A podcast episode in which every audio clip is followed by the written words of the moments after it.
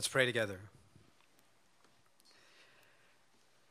Our Father, we bring ourselves to you, our hearts, our ears, our minds, our eyes, and we ask for your help that they would be working properly and attentively so that we could hear you. And we pray that you would use this time as part of the means by which you pull us away from the deceitfulness of sin, and by which our hearts don't become hardened, and by which we are kept in your hand. And we pray that you would keep us there till the end. Come do that this morning, we ask, in Jesus' name. Amen. This week I finished a novel called Silence. It's being made, or has been made, by Martin Scorsese into a new film. And so if you haven't read the book or haven't watched the movie and intend to, I would encourage you to close your ears because I'm about to spoil the whole thing. And I want you to know that I warned you that I was going to do that. So the story is about this Jesuit priest named Rodriguez. And Rodriguez and this other priest go to Japan in the 1600s, and they go as missionaries there. And they go in part because there's these rumors that there's this older Jesuit priest, a man who had taught them while they were in seminary, a sort of giant of the faith. If it were our day, it'd be names like Tim Keller or John Piper. Well, they hear that this man has apostatized, that he's recanted, that he's abandoned the faith, and they can hardly believe that under torture and under persecution, he has left Christian faith. And so these two missionaries go, and Rodriguez goes, and as the story develops, when they get to Japan, they discover sort of this underground church, that there are Christians there, that though there hasn't been the institution of the church or pastors or priests, they have persevered and kept the faith. And so this priest begins to minister to them and serve them and show them the way all over again. And he sees with his own eyes Japanese Christians being persecuted, them suffering for their faith. As the story goes, the magistrate, the officials come, and they force people to apostatize. And the way they do that is they bring this thing called a fumi in the book. It's this copper image of Jesus. And they tell the people, step on the face of Christ and you'll be saved. And if not, then the Rodriguez, the priest, begins to see what happens to them. They're drowned and burned and persecuted and crucified. They even say to him, you don't have to mean it with your heart. Just step on it and you'll be fine. Well, as the story goes, eventually Rodriguez himself is captured. And you begin to hear these conversations within his own mind as he's struggling with his faith, as he's watched people suffer, as some are even suffering for him. They have other people being tortured until he's willing to recant, and he's fighting with God's silence, and he's struggling with himself within faith and doubt and all the rest. Now, I'll spare you some of the details, but the most heart-wrenching scene of the whole book is where Rodriguez himself is finally brought in front of the fumi, where he now has to encounter, where he's being told to step on the image of Jesus. And now here is this man, the protagonist, the hero of the book, the man who has been praying to suffer well and stand with Jesus, to be a martyr for Jesus. He's watched his own suffering. He's watched the suffering of others. And in the book, he lifts his foot and he steps on the image. And he recants. And he apostatizes. And he abandons. I was so caught off guard, I had to put the book down at Barnes & Noble, catch my breath, reread the page because I wanted to make sure that I had read it right. He left the faith. And as you keep reading the story, you keep hearing what happens to him. Now, usually, I've said before from here, I need movies and stories to have happy endings. So I'm not the artistic type that wants to see the complex. I just want the guy to get the girl and bad to be defeated and a good story. This one, however, I wasn't disappointed. I was stunned but not disappointed. And the author, this Japanese convert himself, a man named Shizuko Endo, he writes this story in such a way that you're pulled into the story and you find yourself not looking down at Rodriguez, at this Jesuit priest, but standing beside him and asking yourself, what would I have done? What about me? Would I have held fast? Would I have endured? You didn't get to the end and feel contempt. You didn't feel superior. You got to the end and you were humbled. You were sobered. You found yourself asking yourself, what about me? Endo, as I mentioned, was a Japanese convert, a Christian himself. And so as soon as the Jesuit priest steps on the foot, in his book, he includes this detail, and a cock crowed. And I was reminded of the passage we're looking at today, because in our passage today, I want you to hear that Mark does the same thing. We're looking at Mark 14, verses 43 to 52. You're going to need a Bible open because we're going to be looking up and down this passage. It's on page 851 of the Black Bibles in front of you, Mark chapter 14, verses 43 to 52. And I want you to see that Mark, I think, he does the same thing. He pulls you into the story of Jesus being arrested, and Mark is going to give you some snapshots, some pictures, some portraits of the disciples of Jesus. And I want you to see that the picture he paints of the disciples is not a good one. In fact, if this was the first time you were hearing this, if this was the first time you had ever read this story, I want you to know, I think you would have put the book down. I think you would have caught your breath. I think you would have to reread the page to say, did I just hear that right? Because Mark tells us that by the end, one of Jesus' disciples betrayed him. And another one, the leader of them all, denied him. And the rest of them abandoned him. They all fell away.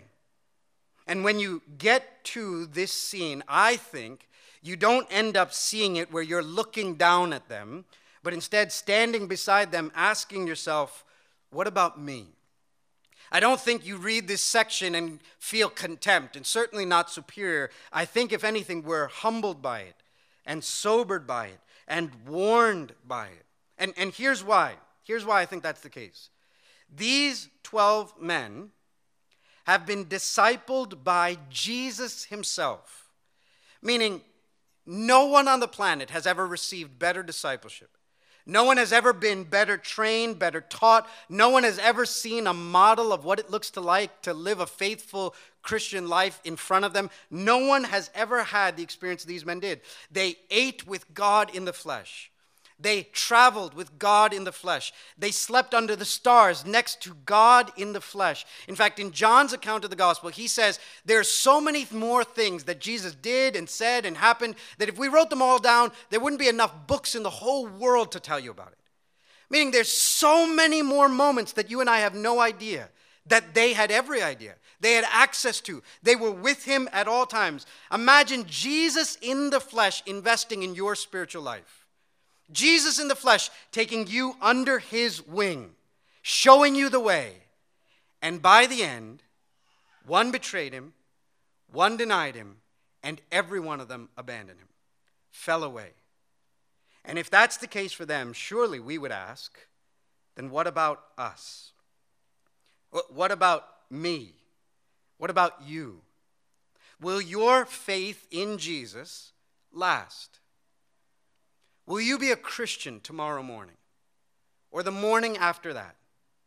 Or if God should give you 10,000 mornings, and the 10,000th morning, will you still follow him, love him, be his disciple? Because no doubt many of us know people who once seemed to love the Lord, whose zeal for the Lord seemed like it was passionate and great, whose fires in their heart were white hot, and we have seen people where that love has grown cold. Those fires have died, the zeal has disappeared, and they're not even following Jesus anymore. And so the question would be, what about you? What about you tomorrow morning or 10,000 mornings from now? One preacher I heard, he said, there's sort of two ways that we could tend to respond to that, to answer that question, which is for some of us, our hearts right now in the quiet of our own hearts, they're screaming out, yes, absolutely. I have no doubt. Listen, I'm not perfect, but I know that I love Jesus. And tomorrow morning and the morning after that and 10,000 mornings from now, I will be his. If that's you, friend, I think there's something you need to hear from this passage. And that would be, you are weaker than you know. You are weaker than you think, more sinful than you know. There's others of us, though, our hearts are shouting a different answer. Our hearts right now are fluttering with panic. It's like someone has put their finger on something you've already been scared about, and your answer would be, I don't know. I have no idea. Your answer would be, I sometimes am not sure if I'm a Christian now, let alone 10,000 mornings from now. I have no idea if someone as weak as me, as awful as me, if I'll still be around 10,000 mornings from now. If that's you, friend, there's something you need to hear in this passage.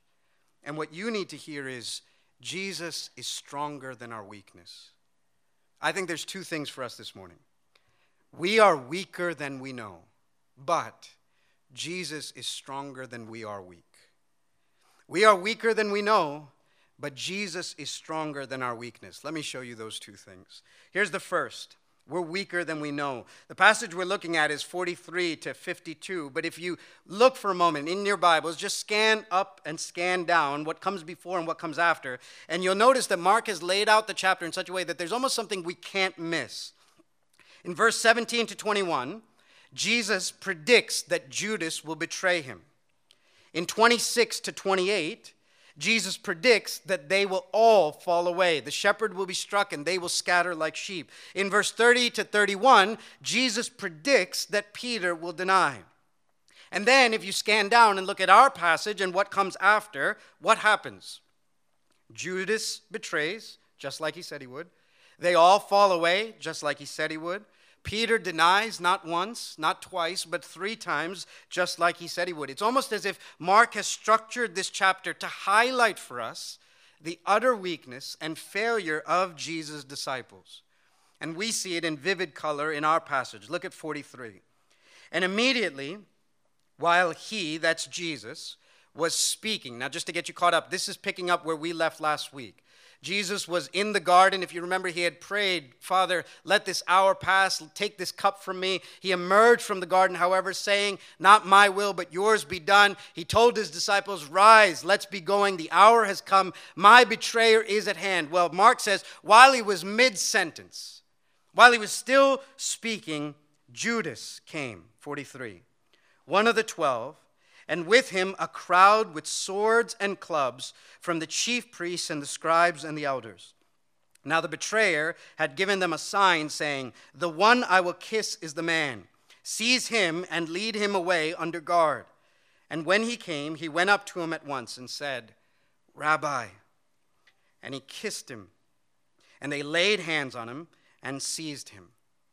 Mark tells us about Judas. And whenever Mark tells us about Judas, he always adds sort of this descriptor. Did you catch it?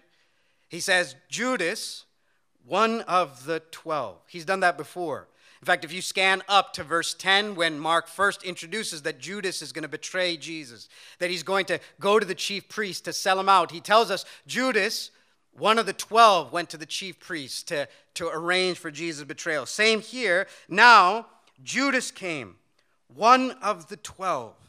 It's almost like Mark won't let you forget that. Mark wants to highlight for you that the one that finally did Jesus in, the one that sold him out, was one of his own. It was one of the 12. I want you to hear, if you didn't know this story, if you were reading this for the first time at Barnes & Noble, I'm telling you, you would have never guessed that. If you were reading this story and you were thinking to yourself, who's finally going to get Jesus? What bad guy's finally going to get him? You would have never guessed this. You would have thought to yourself, maybe it would have been the scribes. They were always fighting with Jesus. Maybe the Pharisees, they hated Jesus. Maybe the chief priests, they've been after Jesus for a long time. Maybe the Herodians, they didn't like the politics of Jesus. Or the Sadducees, they didn't like the theology of Jesus. But you would have never guessed that it would have been one of his own. One of the 12. One of his friends. One of his companions. One of the ones Jesus said, I ate bread with you. I shared a table with you. If it was an enemy, I could have taken it, but you were my friend, a peer, as the psalmist Jesus quote says. You would have never imagined that one of the 12 would have come into the garden that night and addressed him saying, Rabbi, this term of great honor, and yet meant no honor by it. You would have never guessed that he would have kissed him. And from what I've read, they say that this kiss wouldn't have just been a peck on the cheek. That the word Mark uses would have been this idea of a tender kiss, an affectionate kiss, almost a passionate, prolonged kiss. Sort of like when the prodigal son, if you remember the story that Jesus tells, when he comes home and the dad embraces him and kisses him, that kind of kiss. I mean, the sign of greatest love is what Judas used to show the greatest hatred and greatest betrayal. I'm telling you, if you read this for the first time, you would have put the book down and caught your breath and reread it again to say, did I catch that right? It couldn't have been. Now, whether you're here and you're a Christian or not, I don't think anyone needs to convince you Judas is a bad guy. No one needs to twist your arm for you to know that. Everybody knows that about Judas. This is why nobody names their kids Judas Iscariot, right? Everybody knows. I mean, to be called, even in our day, a Judas is the worst thing you could be called. And yet, while we rightly hold this betrayal with contempt, this morning I want to suggest we should be humbled by it, sobered by it, warned by it. For isn't it something that a man could be around Jesus for 3 years, day and night, night and day, that he could hear everything Jesus was going to say, see everything Jesus was going to do, that he could have an in to moments John says none of us have an in to and don't even know about. And he saw it all. And yet, his heart not be won, his heart not be moved. That he could come to the end of that and not be changed and still love money more than Jesus. Isn't it something that that would be possible? That Judas had access to everything the other 11 did. You think of that. The other 11 saw Jesus, heard his teachings, witnessed the miracles. Judas had access to everything they had access to. The other 11 went on to become pillars of the church, the apostles on which the church is built, the ones who hold and give us the testimony of Jesus Christ. They become saints of God, and this man is forever remembered in history as a tool of Satan. And he had access to everything they had access to, an opportunity just like they did. Isn't that something? That you could be around Jesus, hear all of this over and over and over and over again, and not have the needle of your heart moved 1 degree. To be unmoved, unimpressed, unchanged, still love other things far more than him. Isn't it something that this man Judas externally appeared no different than the rest? I want you to know that. No different than the rest. When they went out to do ministry, Judas went out to do ministry. So when they cast out demons, Judas was with them casting out demons. When they taught, Judas was taught. When they went out 2 by 2, Judas went out 2 by 2. There was nothing about Judas externally. I mean, even up to the Last Supper, Judas was there at that meal. He had his feet washed just like Jesus. Everything about him, and yet the whole time being a pretender. I mean, isn't that something? And I want you to know, the proof of that is, do you notice nobody suspected Judas? Nobody suspected him. If you scan back up to verse 17, when Jesus was giving the Last Supper, he told them, one of you will betray me. Isn't it something that Mark doesn't say then, and then the 11 looked towards Judas? Right? Isn't it something that even loudmouth Peter doesn't nudge James or John and say, hey, ask him if it's Judas, because I've been wondering about him. Right? They all said, is it me? Nobody had a thought. Nobody knew.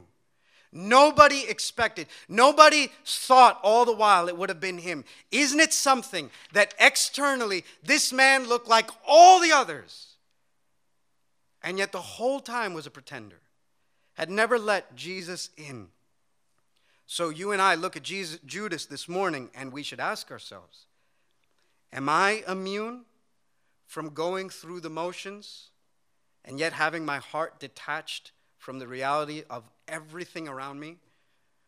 Am I safe from hearing week and week and week and week after week and yet having not the needle of my heart changed or moved? Am I immune that I should follow Jesus when it's convenient and yet bail on him when things don't go my way? Or you even think Judas sold Jesus for 30 pieces of silver. Not even the 300 denarii that Mary, when she broke the perfume, like he didn't even value him enough to want more. He sold him for 30 pieces. And you should ask yourself, am I immune from belittling the value of Jesus? from not seeing his worth and value, of failing to see how precious he is. I want to say to us this morning, we should be sobered and humbled and warned for our friends. We are weaker than we know. But it's not just Judas in this passage. While he commits the ultimate betrayal, Mark has others for us to see. Look at verse 47. After they seize him, 47 says, "But one of those who stood by drew his sword and struck the servant of the high priest and cut off his ear. And Jesus said to them, 'Have you come out against a robber with swords and clubs to capture me? Day after day I was with you in the temple teaching, and you did not seize me. But let the scriptures be fulfilled.'" In your mind's eye, would you get the scene for a moment? It's obvious, isn't it, that Judas and the mob that he leads doesn't get Jesus. It's obvious that Judas didn't get Jesus. I mean, it's almost like if it was back in the day and you had to arrest Gandhi, would you imagine that you would send in a SWAT team to arrest Gandhi? If you sent in a SWAT team to arrest Gandhi, you'd go, they obviously don't understand Gandhi or his message or what he's about. Jesus says, really, did you come with swords and clubs to capture me like I was a robber, like I was a bandit on the run, like I was leading some kind of insurrection or rebellion? He says to them, you saw me every day in broad daylight. I was in the temple teaching. I wasn't ducking in and out of the shadows. I wasn't lurking in caves. I wasn't hiding out at night. In broad daylight, every day I was teaching. And you didn't arrest me. And Mark has already told us, of course they didn't, because they were scared of the crowds and his popularity. So they needed to wait for the night, needed to wait when the crowds wouldn't be there. And Jesus says, let it be so that scripture is fulfilled. I mean, if Judas thought that Jesus was going to resist, that he was going to fight his way out of this, so much so that he says, listen, when I kiss him, make sure you seize him and you take him away under guard, then you'd go, Judas did not get Jesus, who he was, or what he was about, or what his message, and it's certainly not what he had come to do. But Mark wants you to know, it's not just Judas that doesn't get him, is it? Verse 41, when they came, 41 says, one of those who stood by drew his sword and struck the servant of the high priest and cut off his ear. Mark says, one of those, and he doesn't name that. I love that he doesn't name it. He says, one of the guys, and we'll just leave the name out. And John's account says he rats him out. And he says, no, that was Peter. I want you all to know Peter did that, right? And to me, I've always thought that was funny because we said that Peter was the source for Mark. And it's almost like Peter's like, let's just say somebody did it. We don't have to mention who did that. Let's just say one of the bystanders. And John says, no, Peter did that. And one preacher I listened to, he said, that meant that Peter either had the greatest aim in the world or the worst aim in the world. Meaning that with a sword, he was so good he could take off an ear, or so bad that he could miss a head, right? One or the other. But either way, we're told that Peter's reaction is to pull out a sword and to swing at this man. The other accounts tell us that Jesus at that moment says to Peter, Peter, what are you doing? Right? He says to them, listen, didn't you know that I could call down 12 legions of angels? 60,000 angels could be here this moment, wiping everyone out. Or didn't you know, Peter, that I came out of the garden saying, I will drink the cup. If these men thought that Jesus was going to resist arrest, that what he would do, what he would encourage was them to kill everybody and fight their way out of it. That the one who taught to love your enemies and pray for those who persecute you was now going to somehow resist arrest and kill everybody, then certainly they didn't understand. Peter didn't understand what Jesus was about, what his message was. Certainly not what he had come to do. Do you get the point? Nobody in the scene gets Jesus. His enemies don't. But neither do his friends. But of course, Mark wants to show us that their failure is not just a failure to understand him, but to stand with him, to stand by him. When it seemed clear that Jesus wasn't going to resist arrest, that he was going to let them take him. When that was what was clear that it was going to go down, verse 50 says, and they all left him and fled. And they all left him and fled. Would you do me a favor and look up to verse 31? Before all of this went down, Jesus said, this is what's going to happen. The shepherd will be struck. He quotes this verse from Zechariah, God will strike the shepherd, and when he does, the sheep will be scattered. And Peter speaks, and he says, no, no, no, that will never happen. And in verse 31, he says, but he said emphatically, if I must die with you, I will not deny you. And then catch this, and they all said the same. Right? Peter's the loudmouth, so we know what he said, but did you catch? They all said that. They all said they would die with him. They all said they would not deny him. They all said, we will last, we will endure, we will be with you. They all pledged loyalty. They all said, 10,000 mornings from now, Jesus, we will be with you. You can count on us. They all said it. And Mark says, they all left him. And they all fled. So much so that we get this story about a streaker in the garden, right? 51. And a young man followed him with nothing but a linen cloth about his body, and they seized him, but he left the linen cloth and ran away naked. Right? I have read many pages as people are trying to guess who is that guy and what is that about. Some have said maybe it's Mark sort of like putting himself into the story saying, I was there, I don't want to tell you about that either, but I was there. We have no idea. I think the point would be, it's almost as if Mark is saying, watch how they run. See how they flee. I mean, with such desperation and such haste that they're literally running naked through the woods in their haste to leave him, to run from him and save themselves. Isn't it something, friends, that the ones who had promised to follow Jesus, the ones who had no doubt that they would endure, the ones who knew for sure that they would make it and they would not fall away and they would not stumble, that they all leave him? And they all flee. And you look at the disciples and you ask yourself, am I immune? Am I immune from making extraordinary commitments to Jesus? Say, in the safety and power of this room. Am I immune from making extraordinary declarations about my love for him and my commitment to him and my pledge to him in this room? And yet, when the hour of temptation comes, it's almost like all those promises that seem solid here turn into vapor then. And this ground that I was sure stood underneath my feet seems to crumble.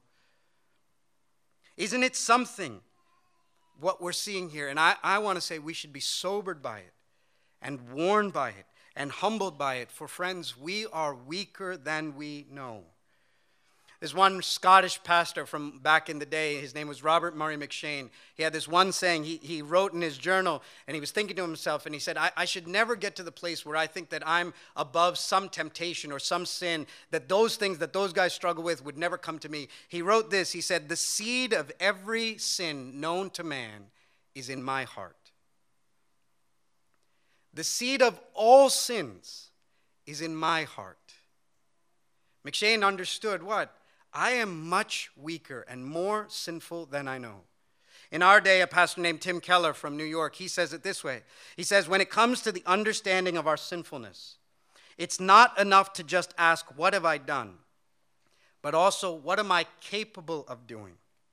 If I was under certain threats, certain temptations, certain pressures, and certain opportunities, could I produce great evil? And the Bible's answer to that would be yes. That's the depth of my sinfulness. I remember it being in seminary, and we had this pastoral class, and I remember the professor on the last day of this class, he walked through all these stories of Christians who had shipwrecked their faith and abandoned their faith, and pastors who had ruined their lives, and all these nightmare stories. And I remember his last sentence, stays with me still, his last sentence to the class was, do not leave here saying, that will never happen to me. But instead, leave here saying, God, that must never happen to me. Do not leave here thinking, that will never happen to me. But plead, God, that must never happen to me. The Christian who understands there are depths to my depravity that I do not know. There is an entire root system of sinfulness in my heart I do not see. The Christian who can sing rightfully, Lord, I am prone to wander. Lord, I feel it. Prone to leave the God that I love. Would then sing with all his might. So, Lord, here's my heart. Take and seal it. Seal it for thy courts above. That Christian has no confidence in his own ability, and so throws himself desperately on Christ to hold him and to keep him and to remain him. That Christian who is sobered and humbled and warned will hear the warnings and the words of the scriptures in the New Testament and take them very seriously. That Christian will hear, for example, 2 Peter 1 verse 10, hear this word, "Therefore, brothers, be all the more diligent to confirm your calling and election." Isn't it something, by the way, that Peter said that? That Peter, on the other side of this scene, Peter, I will never leave you, even if they all fall away, I will not, Peter. I will not deny you, even if I have to die with you, stay with you, Peter. On the other side of all this, sobered and humbled and warned, says to Christians, therefore, brothers, be all the more diligent. That's vigilant. Don't let down. Don't go easy. Don't coast. Be diligent to confirm your calling and your election. Right? Don't be presumptuous. Christian, don't say, but I said a prayer when I was 9. Don't say, but I raised my hand or walked down an aisle or signed a card. I said this thing 10 years ago, or I got baptized on that day. Do not rest, Christian, on some past faith. Be diligent to confirm your calling and your election. A Christian who understands this will take seriously the warning of Hebrews 3. It says this in verse 12, "Take care, brothers." We should underline those first two words. Take care, look out, watch out, take heed, be cautious of this. Take care, brothers, lest there be in any of you an evil, unbelieving heart leading you to fall away from the living God. Take care, brothers, that there shouldn't be an unbelieving, evil heart in you so that you might fall away. Instead, but exhort one another every day, as long as it is called today, that none of you may be hardened by the deceitfulness of sin. For we have come to share in Christ if, indeed, we hold our original confidence firm to the end. You have come to share in Christ. You know how you know that? If you hold fast to the end. If you hold fast to the end, then you know that you had shared in Christ. So take heed. Take care. And even I would say here, not only is the call to vigilance and to diligence and to take heed and to take care, he even says, exhort one another to this end.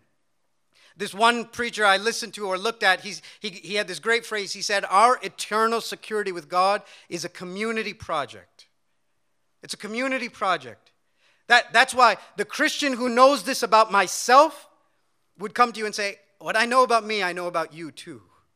That I am weaker than I know, and more sinful than I'm aware. And I know that about you too. And so what ought we ought to do? We ought to exhort one another every day so that we might not be carried away by the deceitfulness of sin. What if we went into our soul care times, our discipleship groups, with that thought in mind? That I am so believing the warning here of the deceitfulness of sin in my own life and your life, that that's the attitude I'll come to when I hear what's going on in your life. And when I speak to you back the gospel, so that we might exhort one another every day, as long as it's called today, so that we might endure to the end. Vigilance, community, it changes how we see things. It changes how we see other brothers and sisters who stumble and fall. Not contempt, but fear and dread over our own souls. And a humility that begins to walk alongside and say, what about me? We are weaker than we know, but I need you to hear this. While some of you would hear that, and you need to, please do not get stuck there. Because the point of this passage is not to drive that down to you and leave you in despair. That is not the point.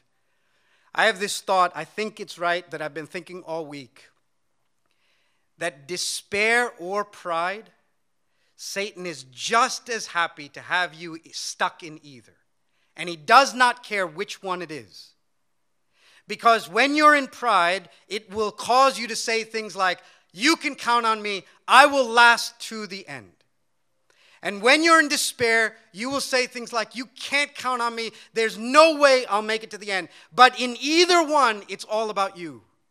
And either one is about me and what I can do or cannot do, and Satan is perfectly fine having you stare at yourself. To be stuck in pride so that your head swells up, or stuck in despair so that your head shrivels down. Either one makes no difference to him. He's perfectly fine to have you stare at self. I think, if I'm right about this, if I've understood this right, I think pride and despair are like fraternal twins. They look different. You might not even know that they were, but they're siblings. They've come from the same womb. They're born of the same seed. That's what this is like. And this passage is not leaving us in despair. It's warning us of pride, but not so that we might swing from pride and land in despair. The difference between Judas and Peter, one goes on to be the rock on which the church is built. One becomes the most famous villain in all of history. The difference between them is not their sin. It's not even their guilt or what they did. One betrays him, one denies him. They both feel horrible for what they've done. I'd imagine both of them have wept tears. In fact, Judas, one of the accounts says, "I have sinned." He even tries to make it right. He takes the money back and brings it back to the priest and says, "I've done wrong. I don't want this money." He doesn't even keep the money. The difference is not in what they've done, but the difference, I think, is what they did after they sinned. It's what they did after they sinned. For Judas, he got stuck staring at himself, stuck staring at his sin. It means for us, it's a warning for us, that remorse and regret is not enough. You can be hating yourself and sorry for what you've done and still go to hell, for it's not enough. He got stuck staring at himself. You can't unring a bell. You can't undo sin. So what will you do after you sin? The difference with Peter is he's there long enough to look back at Jesus. And I want you to hear this. Since Satan would be perfectly happy to have you stare at yourself, we need to see that we're weaker than we know, but there's something else we have to see. And that's that Jesus is stronger than our weakness. Please do not get stuck. See this with me. Fight the good fight of faith in your heart right now to see this. We are weaker than we know, but Jesus is stronger than our weakness. Jesus is stronger than we are weak. My weakness is great, but he is stronger than my great weakness. My weakness is great, but it's not greater than his strength. In fact, in this scene, would you look for a moment? Picture in your mind this scene. Make a mental movie of it for a moment. Would you see the scene? Would you see the torches burning? Would you see Judas betraying? Would you see Peter swinging? Would you see the ear bleeding? Would you see the disciples fleeing? Would you see them all running? And in the midst of all that action and all that failure and all that chaos in the garden, in the middle of it all, almost like a light from heaven, could you see the one man standing in the garden? Could you see, almost as if everything slow motions around him, could you see him? Could you see the one success in the midst of all the failure in the garden? Could you look at him? Could you look at the one who didn't run? Could your heart right now see the one who didn't flee? Who, though he was abandoned, didn't abandon? Who, though he was left, didn't leave? Who remained faithful when everyone else failed? Who endured when everyone else quit? Who had gone into the garden saying, "Please let this remove from me," emerged from the garden saying, "I will drink the cup," and who persevered and did not flinch and did not falter and did not fail. Could you see in the garden the one who didn't call down the legion of angels, though he could have, and didn't say to the Father, "Look at them run, I'm out of here, I'm done with this mission," who did not leave? Could you see the faithful Jesus, the unfailing Jesus, the hero in the garden Jesus? Could your soul stare at him? And Mark will tell you this Jesus will let them take him, and will let them put him on trial, and will let them put him on a cross, and he will die there on that cross for my broken promises. He will die on that cross for your wanderings. He will die on that cross for our stumblings, for our failures, for our falls. He will take our place. This is the good news. He succeeded, I failed. But on the cross, he got treated like a failure so that I could be treated like a success, like I could be treated like I was faithful. This is the good news of Jesus Christ. See him. And I think one of my favorite verses in this whole section is, did you catch what Jesus said before all of this in verse 28?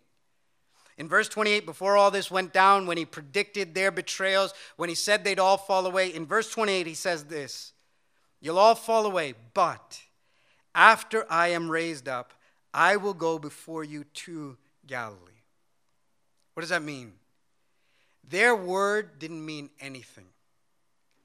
His word, you could bank your life on it. He was saying, you will all fall away, I will die, but when this is done, I will come back for you, and I will meet you up in Galilee. Isn't it a wonderful thing? You will leave me, but I will be coming back for you. You will abandon me, but I will return and meet with you. And he does. And they that fled, and he that denied, on that encounter, they were forgiven, they were redeemed, they were restored. So that 7 Mile Road, the only hope that you and I have that tomorrow morning, or the morning after that, or 10,000 mornings from now, is that he will hold me. He will preserve me. He will keep me fast. If you belong to Jesus, yes, be vigilant. Yes, take heed. Yes, be warned of the deceitfulness of sin. Yes, have no self-confidence in your own ability. But if you belong to Christ, be assured. His commitment to keep us is strong, even when our commitment to remain is weak. His grip to hold us is unbreakable, even if our grip to hold him is very weak. So run to Jesus. Come to him today. Regret and remorse is not enough. It must lead to repentance. And repentance is a turning away and looking to Jesus and seeing him in your place. If you're here this morning, if your heart has grown hard, then Jesus is here today and he can soften a hard heart. If the embers of your heart, the fire has grown cold, he is here today and his spirit can breathe on those embers again and a spark could come. If you've wandered, if you've stumbled or fallen, then he's here today to bring you back home, to pick you up. Because our failures are not final or the last word when we look to Jesus, when we look to him. And so let's stare at him. Let's have no confidence in our ability to hold him, but every confidence in the world in his ability to hold on to us. For friends, we are weaker than we know, but Jesus is stronger than our weakness. He is stronger than we are weak. I'm going to pray, and I'm going to pray just the words of Jude 1, verses 24 and 25 as we finish. So let's pray together. God, now to you who are able to keep us from stumbling and to present us blameless before the presence of your glory with great joy, to the only God, our Savior, through Jesus Christ our Lord, be glory, majesty, dominion, and authority, before all time, and now, and forever. Amen. God has spoken.